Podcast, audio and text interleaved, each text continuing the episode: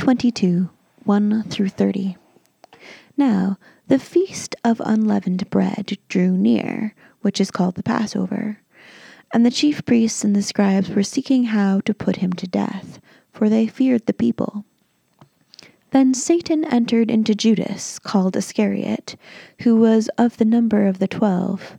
He went away and conferred with the chief priests and officers how he might betray him to them. And they were glad and agreed to give him money. So he consented and sought an opportunity to betray him to them in the absence of a crowd. Then came the day of unleavened bread, on which the Passover lamb had to be sacrificed. So Jesus sent Peter and John, saying, Go and prepare the Passover for us, that we may eat it. They said to him, Where will you have us prepare it?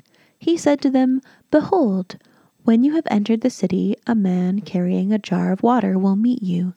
Follow him into the house that he enters, and tell the master of the house, The teacher says to you, Where is the guest room where I may eat the Passover with my disciples? And he will show you a large upper room furnished. Prepare it there. And they went and found it just as he had told them, and they prepared the Passover. And when the hour came, he reclined at table, and the apostles with him. And he said to them, I have earnestly desired to eat this Passover with you before I suffer. For I tell you, I will not eat it until it is fulfilled in the kingdom of God. And he took a cup, and when he had given thanks, he said, Take this, and divide it among yourselves. For I tell you that from now on I will not drink of the fruit of the vine until the kingdom of God comes. And he took bread, and when he had given thanks, he broke it and gave it to them, saying, This is my body, which is given for you. Do this in remembrance of me. And likewise the cup after they had eaten, saying, This cup that is poured out for you is the new covenant in my blood. But behold, the hand of him who betrays me is with me at the table. For the Son of Man goes as it has been determined, but woe to that man by whom he is betrayed. And they began to question one another which of them it could be who was going to do this.